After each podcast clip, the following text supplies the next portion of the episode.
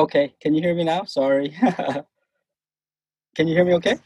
Yeah, no, Okay, uh, we sorry about that. Yeah, so I think I did this last time too. Um, so yeah, hello everyone. My name is Han, and uh, to kind of piggyback on what uh, Lee said, um, I'm not Pastor Paul, and uh, and for those of you who are new to the church, um, uh, yes, I, I highly recommend that you go to our website Force Church, and you'll see all the sermons.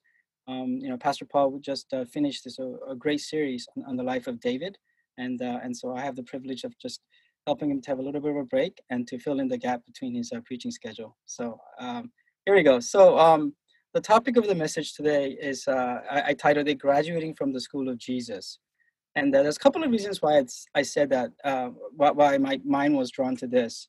First is the fact that since the beginning of the year, um, Pastor Paul has been leading uh, us in a lot of studies related around the theme of being a disciple. As you guys know, disciple just in Greek means just a student. And so we've, you know, we've been in the school of Jesus uh, through the teaching of Pastor Paul. And, and also for, again, for those of you who are new to the church, uh, we have this, uh, this great uh, system called um, the Great Shep- uh, the Good Shepherd College. And we have series of courses that uh, Pastor Paul always advertises as being better than seminary. And, and as one of the few people in our church who, you know, who've gone to seminary, I can attest that they are better than seminary and it's free on top of that. So I highly encourage you guys to continue uh, to, to sign up for, for these classes and to learn uh, from, from Jesus and from scriptures. But, uh, but as you can see, my topic is not about being in the school of Jesus or necessarily discipleship, but I was drawn to this theme of graduation. Why? Because, uh, well, for one thing, my son, uh, Noah, is a senior, and, and, a couple of the boys in our church just graduated, Jeremy and, and Han. And, and not only that, we've had several other people that are graduating from graduate schools, that are graduating from college, and I remember a few weeks ago, um, during one of our break break group sessions, I got to meet Chris Chris Young, and I was just amazed that uh, he was still a student in Houston, but you know, because of the corona, uh, because of COVID nineteen, he um, actually, you know, was uh, I think he said he was couch surfing in Houston, and and thankfully he had a job offer, and uh, I I believe he's here today, and I believe he's in Dallas now. And when I thought about that, that kind of amazed me because I thought, you know, uh, in this COVID, this pandemic, you know, everything stopped, right? I didn't realize that people are still graduating from college, and when they graduate, they actually move to a new place. And this is a typical pattern, right? When you graduate from high school, uh, uh, almost, you know, many people will leave their town, their state, and they pursue their education in a different place. And and the same thing, if you graduate from college, the expected thing to do is not to continue to be, you know, in school, but to move to a place uh, and to begin to, you know, quote unquote, enter into the workforce. And uh, as I thought about that, I realized, you know, I think one of the tendencies that we have as Christians is that, yes, we are lifelong learners of Jesus. We'll always be a disciple of Jesus, even in heaven. But there comes a time when we really should consider what it means to graduate from the school of Jesus. And what does that graduation look like? And, uh, and the passage uh, that we're going to be reading today actually, in my mind, is the kind of the graduation class. I mean, I'm sorry, the graduation um, ceremony that Jesus does with the disciples.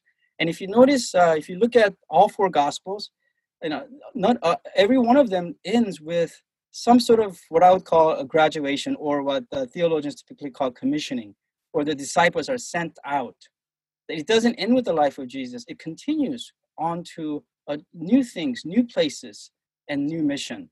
And that's what I wanted to bring your attention to today. So without further ado, I'm going to just jump in and read. Uh, whoops, sorry. I'm going to read uh, from this passage in John. And uh, this is uh, happens right after Jesus' resurrection on the same day, so the same evening. He says, On the evening of the first day of the week, Sunday, when the disciples were gathered together with the doors locked for the fear of the Jewish leaders, Jesus came and stood among them and said, Peace be with you. After he said this, he showed them his hands and side. The disciples were overjoyed when they saw the Lord.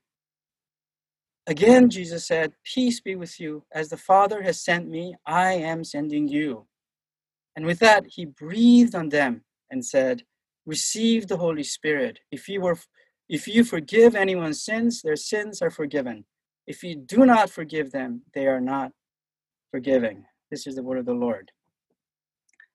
Now, I wish uh, I should have asked Sean to just draw a picture of Jesus blowing on the disciples, but I don't have that. But instead, but thank you, Sean. I see you. Okay.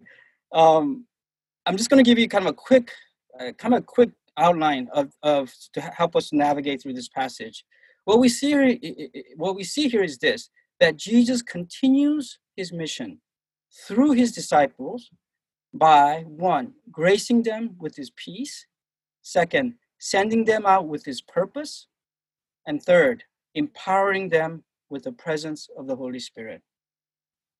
Now, I gotta admit, as I was studying this passage, the first part of Jesus continuing his mission was kind of, you know, like counterintuitive because I, I immediately when I thought about that, I, I thought about the last thing Jesus said on the cross when he says, It is finished. It is finished. Now, um, let me go back to the passage, John chapter 15. Uh, John records, later knowing that everything had now been finished, and so that the scriptures would be fulfilled, Jesus said, I am thirsty. A jar of wine vinegar was there, so they soaked a sponge in it, put the sponge in a stalk of the hyssop plant, and lifted it up to Jesus' lips. When he had received the drink, Jesus said, It is finished. With that, he bowed his head and gave up his spirit. Now, when we just read this casually, we think, okay, what does he mean by it is finished? Well, it's actually a single term in Greek. And, uh, and it doesn't mean that Jesus' life on the earth is finished, although I mean, that, that's actually, that's not true, right? Because he'll be resurrected. It doesn't mean that his suffering, necessarily his suffering on the cross is finished, although that is also true. When Jesus said, it is finished, what he what he said was actually a very interesting word. It's a word that doesn't occur any other time in the New Testament. in fact, it's a word that's actually a common word in Greek language. It's a word that they use to signify that, a, that an invoice or a bill, a debt, has been paid in full. It's an accounting term. Now, for those of you who are in, uh, in a small business, or maybe those of you who are still students, could you just imagine the day when uh, instead of the monthly bill from uh, from your uh, from from the uh, the student loans, you actually get a final statement that says paid in full. It's done, right? Right. Or those of you who have these, you know, 30 year mortgages. Oh my goodness, the, the joy when when it is finished and done. Right. There's nothing like that, and that is what Jesus said when he said. I love this quote from uh, this person named uh, Dave Jenkins. He said, "When Jesus said it is finished, he's saying not only does he take away man's sin, but now he removes it as far as the east is to the west. For it is finished, done, signed, and sealed because of the blood of Jesus. We know that those of us who grew up in the church, and there is no better feeling than knowing that on the cross, Jesus did pay it all. That all my sins, all the shameful things that nobody knows except me and God, that God considered those and saw my guilt and said, It is finished. I consider you fully forgiven of all your sins because Jesus suffered on the cross for my sake. It is the most astounding truth of Christianity that is found nowhere else. That because of Jesus, because of someone else who became my substitute, all of our debts are finished and it is done forever. I mean, I can literally go and do something stupid and crazy and sinful, and I do time to time. And as hard as it is to believe, the truth of the scripture says that, that I'm free. I'm free because Jesus did pay it all. So, in what sense then uh, can we talk about Jesus uh, not finishing or continuing his work? We'll get to that, okay? But before we get to that, I want to uh, get to the first point, which is the reason why Jesus says, Peace be with you. And he says it actually twice in this passage. And in fact, if you look at the parallel passage in, in, in Luke, he also says, Peace be with you. And in fact, the only times that again that Jesus specifically uses his greeting, Peace be with you, are those three times after the resurrection. Now, what does it have to do? Why is it such a big deal? Well, first of all, uh, when Jesus says this again three times, he's emphasizing the fact that he's actually fulfilling one of the last promises that he gave to the disciples. Uh, in his final time with the disciples, he says in John chapter 14, 27, he says, Peace I leave with you. My peace I give you. I do not give to you as the world gives. Do not let your hearts be troubled and do not be afraid. I've told you these things so that in me you may have peace. In this world you will have trouble, but take heart, I have overcome the world. Yes, when Jesus says, Peace be with you, in Hebrew, that'll be uh, Shalom Aleichem. Some of you who've uh, been around Muslims, this is the common Muslim greeting, greeting as well. Salam Alaikum. It just literally means peace upon you. But it isn't just a, a simple greeting Jesus is saying. What Jesus is saying is that because his work on the cross is completed and finished, the end result of what he's done for us is that we can truly have shalom. We can have peace. You know, what is this peace? Again, I somebody mentioned it as described it as shalom as the, the things uh, uh, the, the way that things ought to be right? We live in a broken world. Ever since the first uh, the second chapter of genesis all the way to the present day when you pick up any newspaper read just just open your ears and open your eyes you see that world that, that the world we live in does not have peace. And no matter what the politicians will promise us between now and then now and november we know that lasting peace and true peace and true peace that completely satisfies our soul will never, ever, ever happen in this world. And don't listen to these hucksters, political and others, self, you know, gurus or whatever is out there. No one can deliver the peace that only Jesus says he'll deliver. Because he says here, as you notice, he says, My peace I give you. And this again, he says, it is a peace that you may have in me, he says. It's a very personal uh, peace. And again, the only way that we can enjoy this peace is in Jesus, through Jesus. Because it is only possible through this intimate personal relationship with Jesus Christ. Now, this may, I hope this doesn't, oh, wow, electricity ran out. Okay. I hope this doesn't sound too, um, uh, just a second, let me just step out, it's motion detector.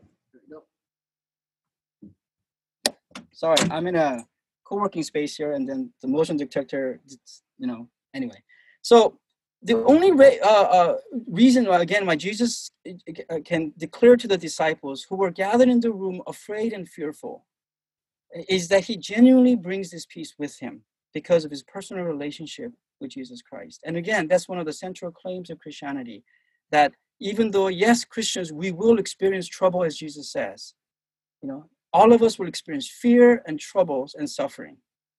But the one thing that Jesus does promise us in this world and beyond is a sense of peace. You know, every time I think about this, I, I think about my uncle, um, Sarah, the, who we pray for every day, um, every week, and many of you every day. Uh, her father is my uncle, my younger uncle, and uh, he's not only my uncle. He's he was one, one of my first spiritual mentors. He's a pastor, and I remember uh, in the many conversations I had with him, he would always say to me, "Han, Jesus only promised us troubles in this world and peace. That's it. Anybody who claims anything else, beware of, of what they're saying. Any of these prosperity gospels, people who whose books are bestsellers, who, who, who claim to have the largest churches in America, and who promise you a bunch of other stuff, they're not preaching from the scriptures. They're contradicting what Jesus says. We will have trouble. But what we'll have in the midst of the troubles is peace. And you know, um, and again, some you guys, some of you guys know the situation uh, with my cousin. Uh, my, my uncle's youngest daughter, you know, uh, back in November, uh, December of this year, had this massive stroke, completely unexpected. And uh, we feared losing her life, and we thank the Lord that miraculously survived against what the doctors were saying. But it's been a long, slow haul. And she's beginning to learn how to walk again, use her uh, left leg. I mean, I'm sorry, right leg. She hasn't really fully recovered. She hasn't recovered her right arm. She's just beginning to recover her speech, little by little. The last time I visited her, her dad and mom were so proud because she could now write few of the letters of the alphabet in capital letters. This is my little cousin, who by far is the smartest kid in our entire family, who was headed towards uh, research. Uh, uh, in, in, it was doing neuroscience, started doing neuroscience research. It just doesn't make any sense.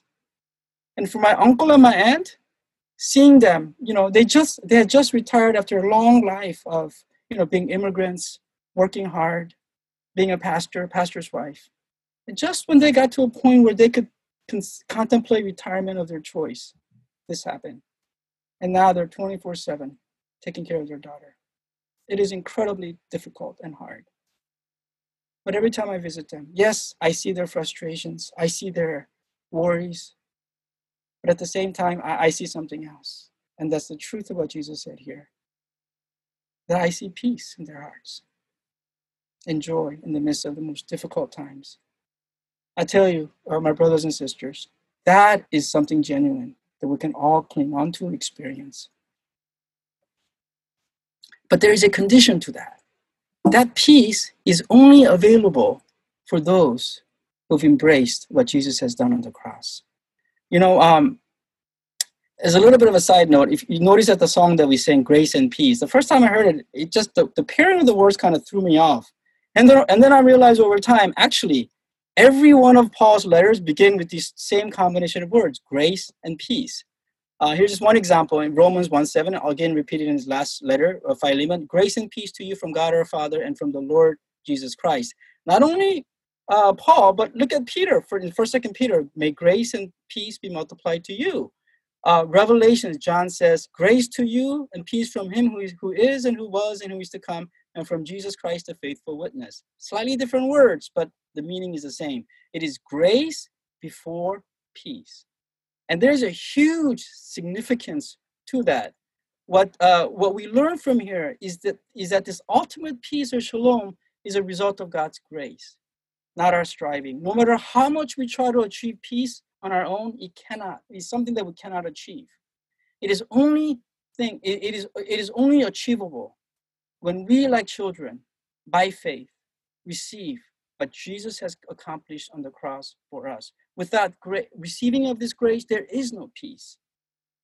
And for those of you who maybe in this time of COVID are assailed by worries and concerns that you cannot deny, and no matter what you do, there's this underlying sense of turmoil. May I suggest that your solution is not anything that the world can give. It's not a COVID COVID uh, vaccine. It's not even uh, having the right person being elected as the as the leader of our country. That the only way, may I humbly suggest, that we can have this lasting peace is by turning to Jesus and receiving by faith what he won for us when he cried out, It is finished on the cross. So, this is what he promises the disciples. And he knows that they're, as he said in another place, he's sending them out like sheep among wolves. They're going to encounter all kinds of turmoil. But the one thing that we see again and again and again is this peace that Jesus has promised. Now, the second fact of uh, in, in this graduation ceremony is this idea of continuation when he says, As the Father has sent me, I am sending you. Again, this is a simple statement, but it's truly astounding when you consider what this is, what Jesus is talking about. You know, uh, John 1 begins with some of his highest statements in, in, in theology. It begins by saying, In the beginning was the Word, and the Word was with God, and the Word was God. By verse 12, we have this astounding fact that this Word, who was with God in the beginning, through whom all creation was created, became flesh, became like you and me, and made his dwelling among us.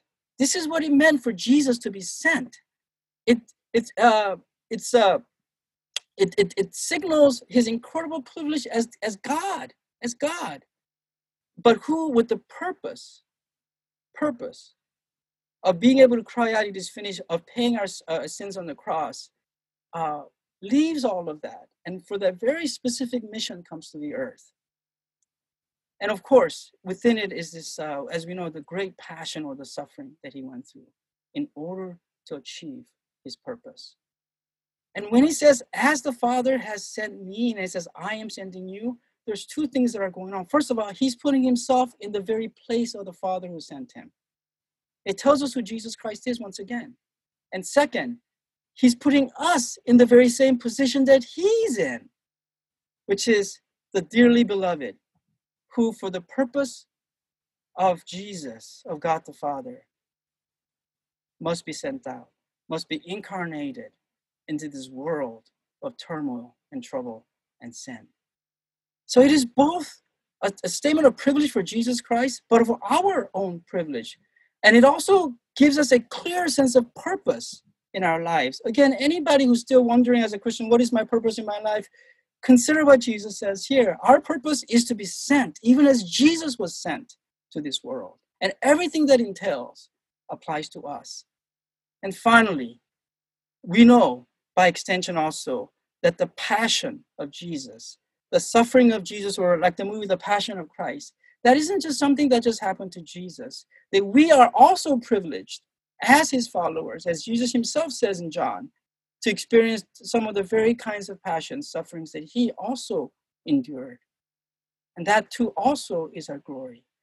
And it is something that is in, in, inevitable as we pursue the purpose for which he sends us into this violent world.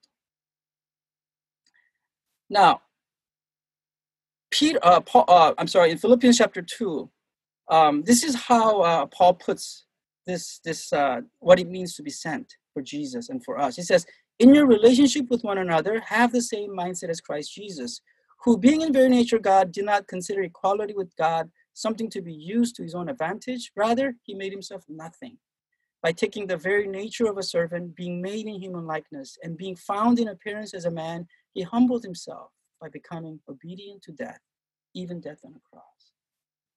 Again, notice that this statement begins with Jesus' identity. He is the very nature God. But rather than embracing his privilege, he actually embraces his privilege, his right. Only God can make, him, make himself so humble as to become a human being and die as a criminal. So he fully practices his privilege as God.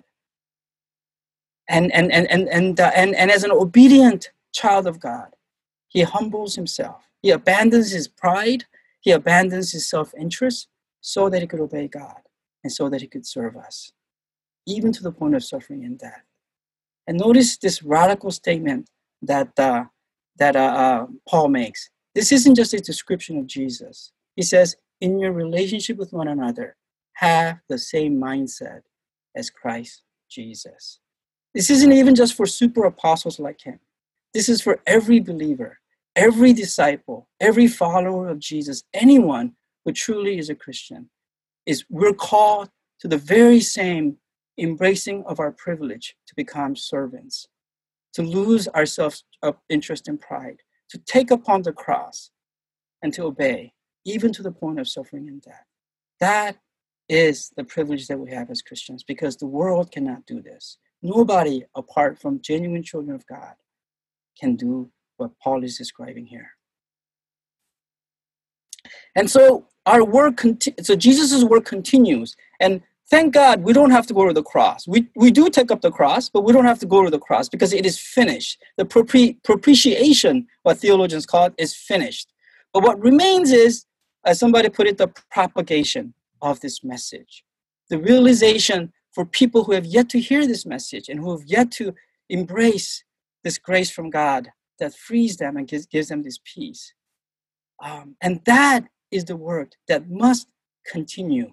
So the Jesus' ministry brings us sinners into this relationship um, uh, uh, so that uh, the relationship that he has with the disciples will continue to be multiplied to more and more people. We are his ambassadors.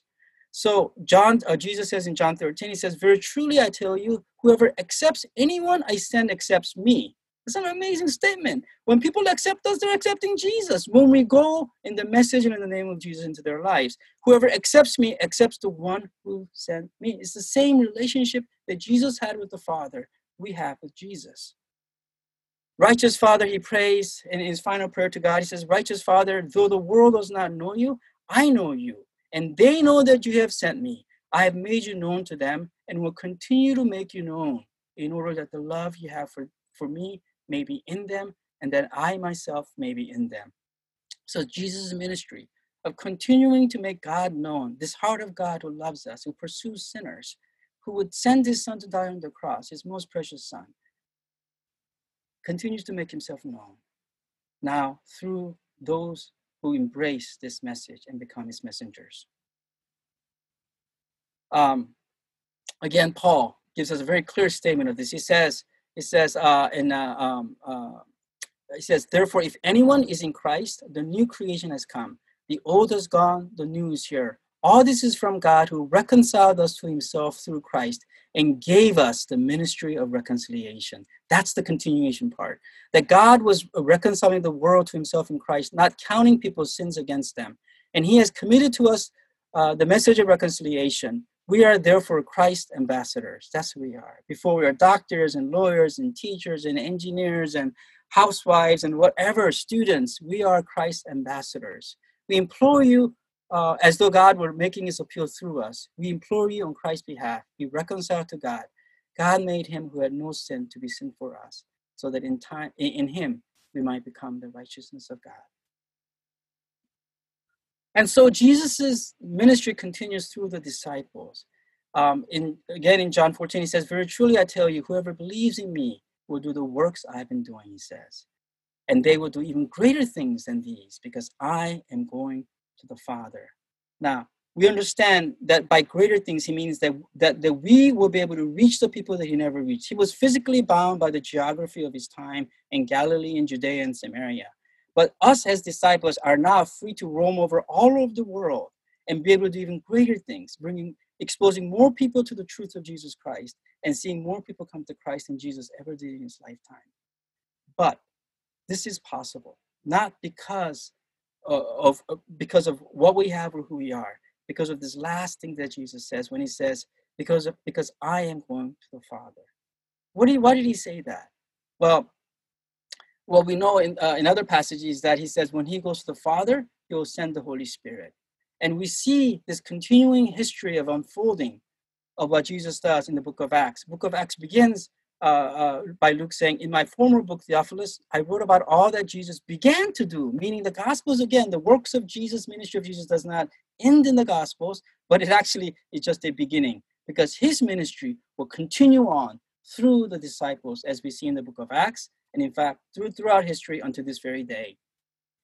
Um, and we see this unfold, especially in, in Acts chapter 8. On that day, this is right at the day of when, when uh, first Christian martyr, when Stephen was martyred. He said, On that day, a great persecution broke out against the church in Jerusalem, and all except the apostles were scattered throughout Judea and Samaria.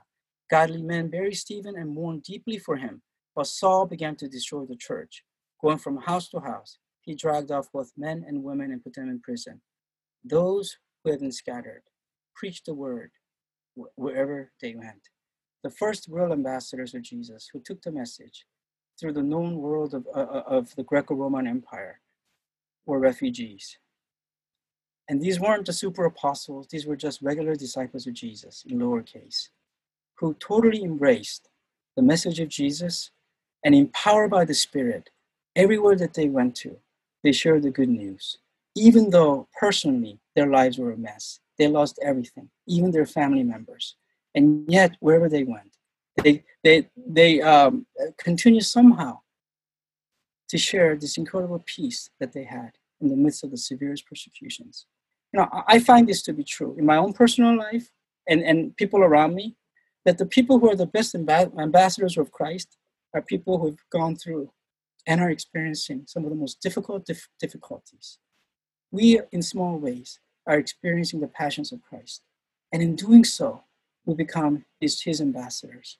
If Christ was so broken, his ambassadors must also be people who are humbled and broken by life, yet find hope and faith in God and God alone. Going back to the passage, the third point, he says, Again, Jesus said, Peace be with you, second time. As the Father has sent me, I am sending you.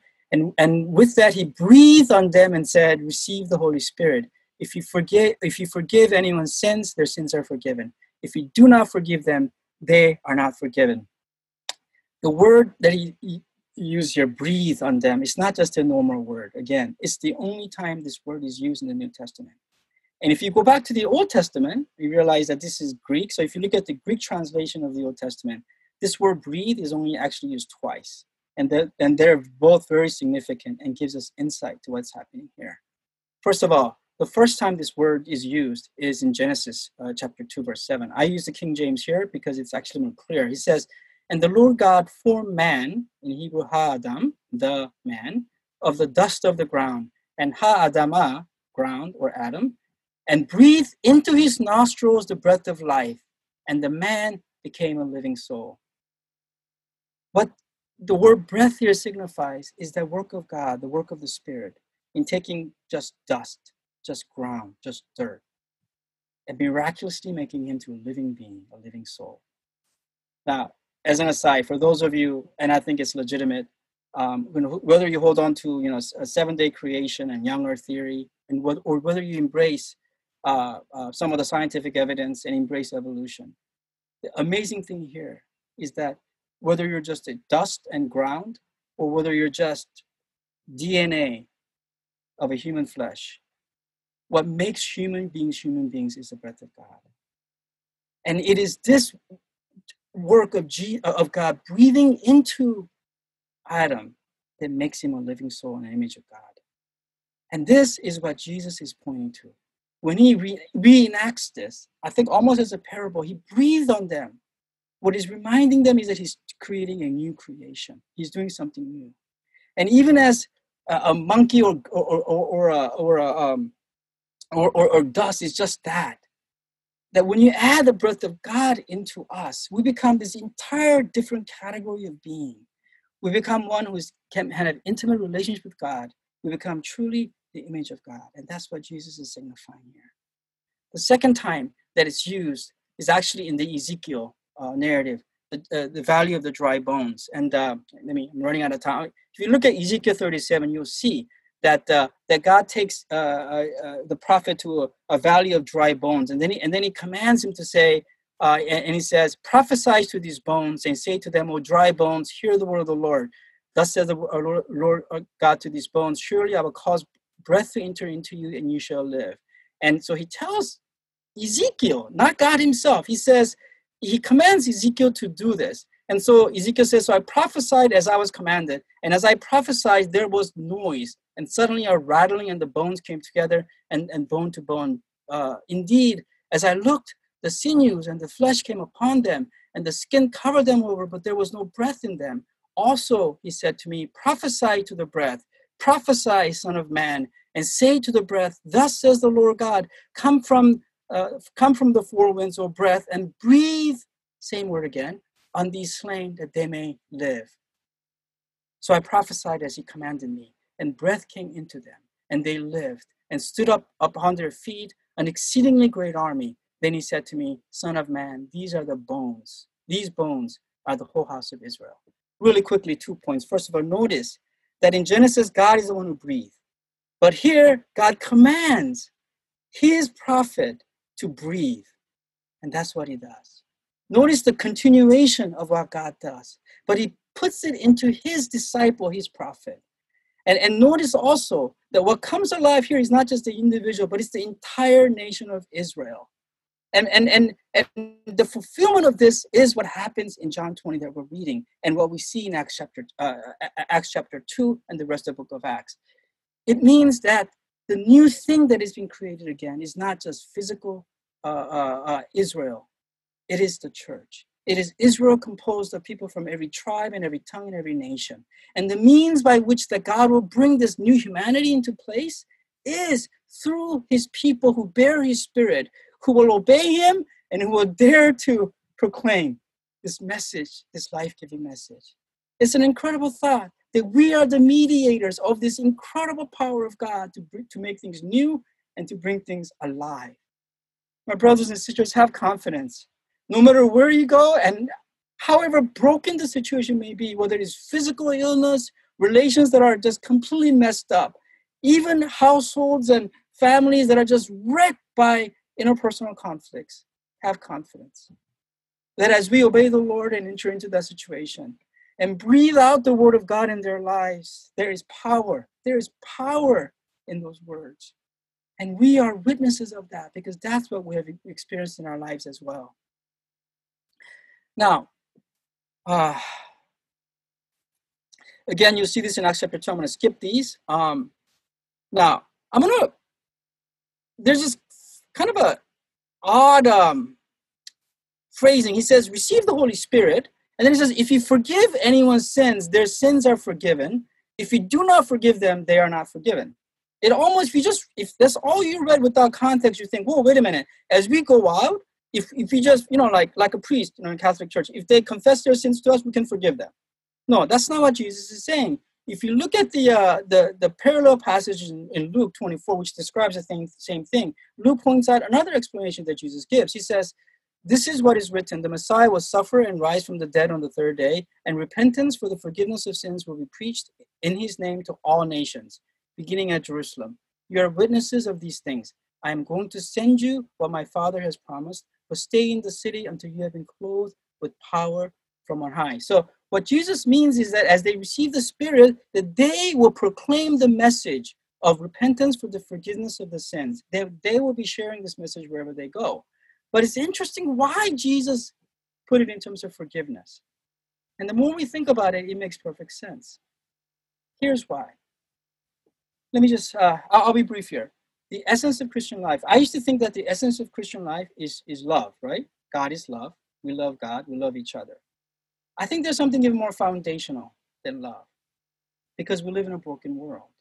And that's something that is more foundational is forgiveness. Is forgiveness. You see, how do I experience God's ultimate love? What He offers me is forgiveness that repairs our relationship. And, and, and what it does it mean for me to love? For example, my wife, my children, my parents, my co workers. Love is impossible unless we're willing to be forgiven and we're willing to forgive those who hurt us.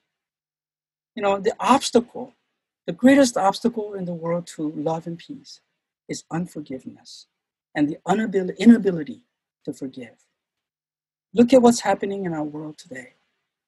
It is not policies, it is not money, it is not protests that's going to solve, solve these fundamentally broken relationships It is only when we embrace this forgiveness of God. And, and, and, and the scripture is clear only those who are, who are forgiven much can also forgive. I think about you know the, the story, the well-known story of the of the sinful woman who comes to know Jesus at, at Simon the Pharisee's house. Jesus says that because she's been forgiven much, because she's been forgiven much, she loves. You see, love springs out of forgiveness, of both experiencing forgiveness and being able to forgive other people. That's what love is. Love of God is rooted in forgiveness. I know that God loves me because He forgave me. There is no greater sign of love. You know, and I'll be I'll be honest. I've been a Christian now for 32 years. This forgiveness doesn't happen instantly. I did at the beginning of my Christian. I felt instantly forgiven, and yes, but there are still times I still my, my guilty conscience and my condemnations rise up, and I have to fight against it with the gospel and cling on to the forgiveness and the unconditional God offers me. That's a slow process. But even slower is the process of forgiving. You know, I don't have time again, but I think as you go into house churches and we listen to each other's story, one of the common themes you'll see is forgiveness, being able to forgive those people. In fact, I would say that one of the true signs that we have truly have come to know Jesus Christ and are born again is that we can let go of some of the most difficult things and replace it with forgiveness. If you're trapped in just dwelling upon and thinking about the sins that have been done against you by those who have hurt you, I pray again, may I say, the only solution out of that hell is to turn to Jesus, recognizing your, your own sins against Him. And as you experience His radical forgiveness, the Lord will give you the power to radically forgive those. And only then, only when you have forgiven others, can you now go and proclaim this good news. It's not a theoretical knowledge. Unless you've been forgiven, unless you are forgiving, you cannot be an ambassador of Jesus Christ. None of us can be. You know, if you wonder, like, why do I not have passion for the lost people? Why do I not really, I'm not excited about sharing the gospel? May I suggest humbly that you examine your hearts and look for those roots of bitterness and unforgiveness in your own heart and ask God to wipe that out with the greater understanding and depth of, G- of the love of God for you, that you may be freed of that unforgiveness and be released. And, and being released, release the power of the Spirit within you to be able to be His messengers of peace. Ah, How does the Holy Spirit work? Again, really quickly. First of all, the Holy Spirit directs disciples' footsteps. Again, I go back to the original analogy that I had. You know, we cannot be just a disciple of Jesus and just remain a disciple, a student. We've got to let our feet go to the places where Jesus sends us. Um, even Jesus, you know, we, we see in Luke chapter 4, Jesus, when he was full of the Holy Spirit, left the, the Jordan and he was led by the Spirit into the wilderness where he was tempted. And all throughout the life of Jesus, we see Jesus being um, led by the Holy Spirit to the places that he doesn't necessarily want to go. Same thing happens to Paul in Acts chapter 16. He wanted to further go into Asia Minor. The Holy Spirit says no, directs his footsteps towards towards uh, towards Europe, to Macedonia. Um, the second thing that, God does is, uh, I'm, before I go there again, just I, I, I encourage you to think about this. And, and the question is, am I really allowing God, the Spirit, to direct my footsteps? How do I make decisions about what neighborhood that I live in, what schools that I go to, what jobs that I choose?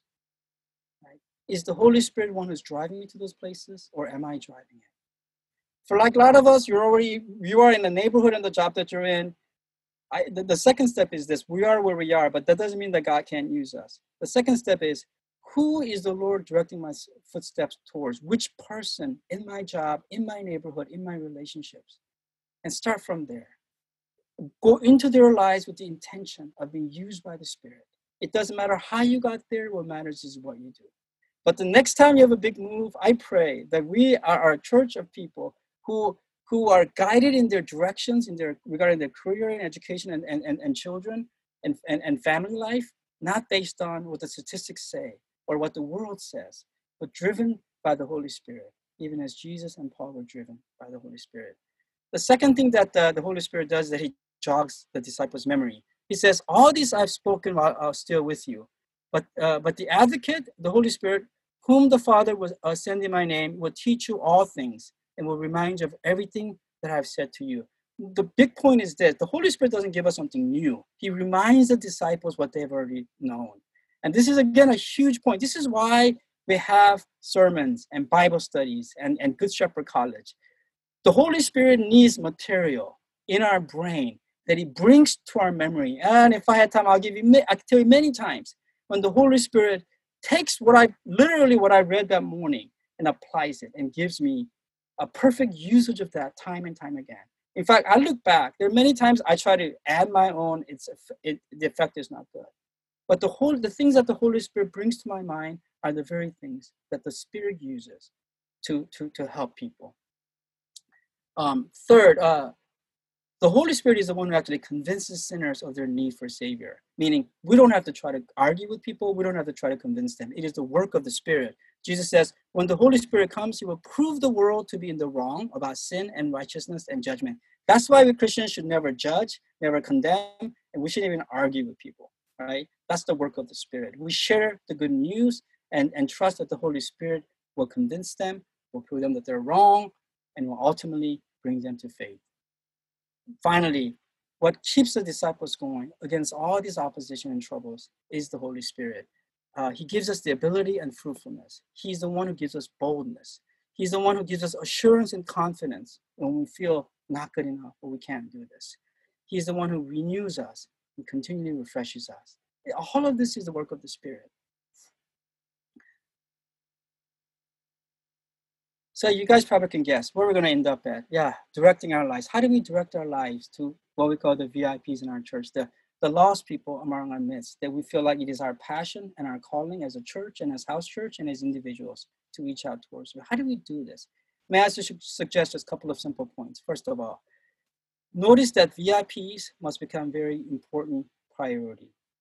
You cannot reach out to VIPs unless they, uh, I mean, VIPs, very important people. We indicate that they are VIPs by the priority that we give to them. Drop everything. When you have a chance to minister to somebody who doesn't know Christ and, and share the good news or just love them and bring this message of peace and forgiveness, drop everything. Your, whatever, whatever priorities that you have, they've got to become your priority. Second, VIPs are often insignificant people.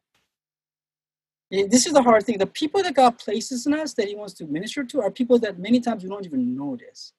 You know, Um, and again, I see this over and over again that I missed being used of God because these people are insignificant in some ways. Um, third, start with those who are near to you. Don't have to like go to halfway around the world to look for VIPs. Start with exactly where you are. It could be your children, it could be your spouse, it could be your boyfriend, girlfriend, it could be your uh, co-workers, it could be the guy that you uh, or lady, like in my case, who, who, that I get a haircut from every three, four weeks. Look at the people near you and ask a simple question: God, do you want me to reach out to them? Then God, I don't know what to do, but you lead the way and I will follow. You provide the opportunity. You do the convincing. In fact, I don't even know what to say, God. You give me the words, and I just show up and you do the rest.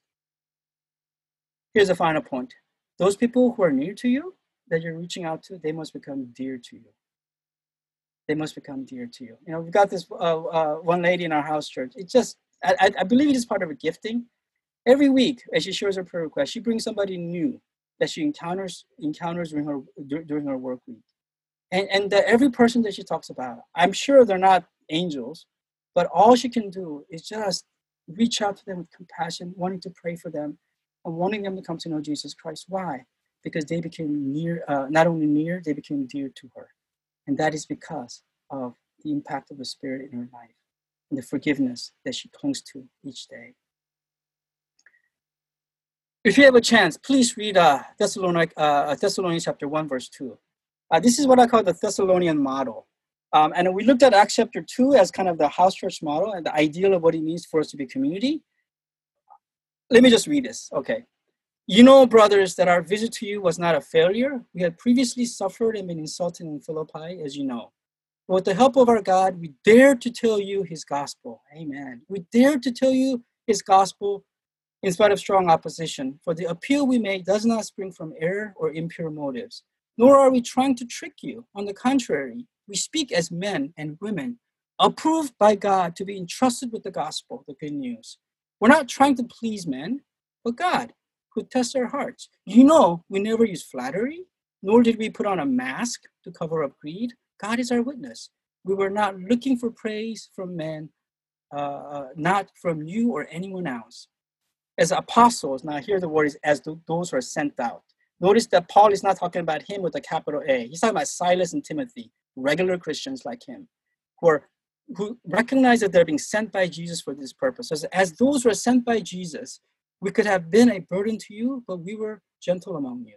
Like a mother caring for her little children, we loved you so much that we were delighted to share with you not only the gospel of God, but our lives as well. Because you had become so dear to us. Until our VIPs become so dear to us like this, we will not be able to fully unleash the power of the Spirit in their lives. Surely you remember, brothers, our toil and hardship. We work night and day in order not to be a burden to anyone while we preach the gospel of God to you. You are witnesses, and so is God, of how holy, righteous, and blameless we were among you who believed. For you know that we dealt with, it, with each of you as a father deals with his own children, encouraging, comforting, urging you to live lives worthy of God. Parents, read this carefully with your children who are your VIPs, who calls you into his kingdom and glory. And we also thank God continually because when you received the word of God, which you heard from us, you accepted it not as the word of man, mere men like us, but as it actually is, the word of God, which is at work, work in you who believe.